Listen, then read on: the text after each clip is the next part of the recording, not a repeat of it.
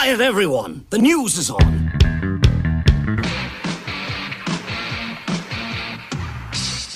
Gibson Guitars released a free documentary on the making of Slash's latest album.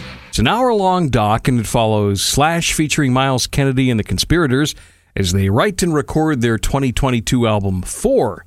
It has interviews, it's got studio footage, plus live performances coupled with the album's tracks. And if you're interested, you can watch the whole thing for free on Gibson TV's YouTube channel. Noel Gallagher of Oasis says his next album project is, quote, for the fans.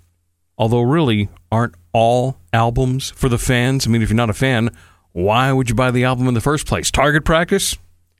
Anyway, the Oasis co founder is working on an acoustic album, and he already has six songs in the can.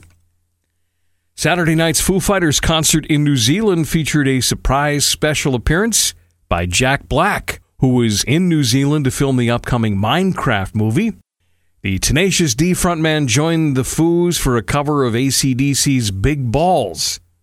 Now, Jack Black and Dave Grohl go back a ways. Grohl played drums and guitar on the first Tenacious D album, and he also played Satan in the movie Tenacious D The Pick of Destiny. Dolly Parton released a special deluxe edition of her album Rockstar.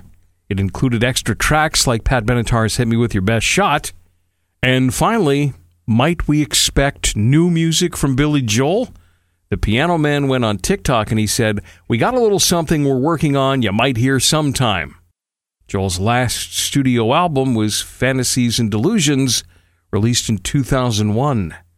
And that's your music news. Remember, if you miss it, it's available on demand from our website, thebusrocks.com.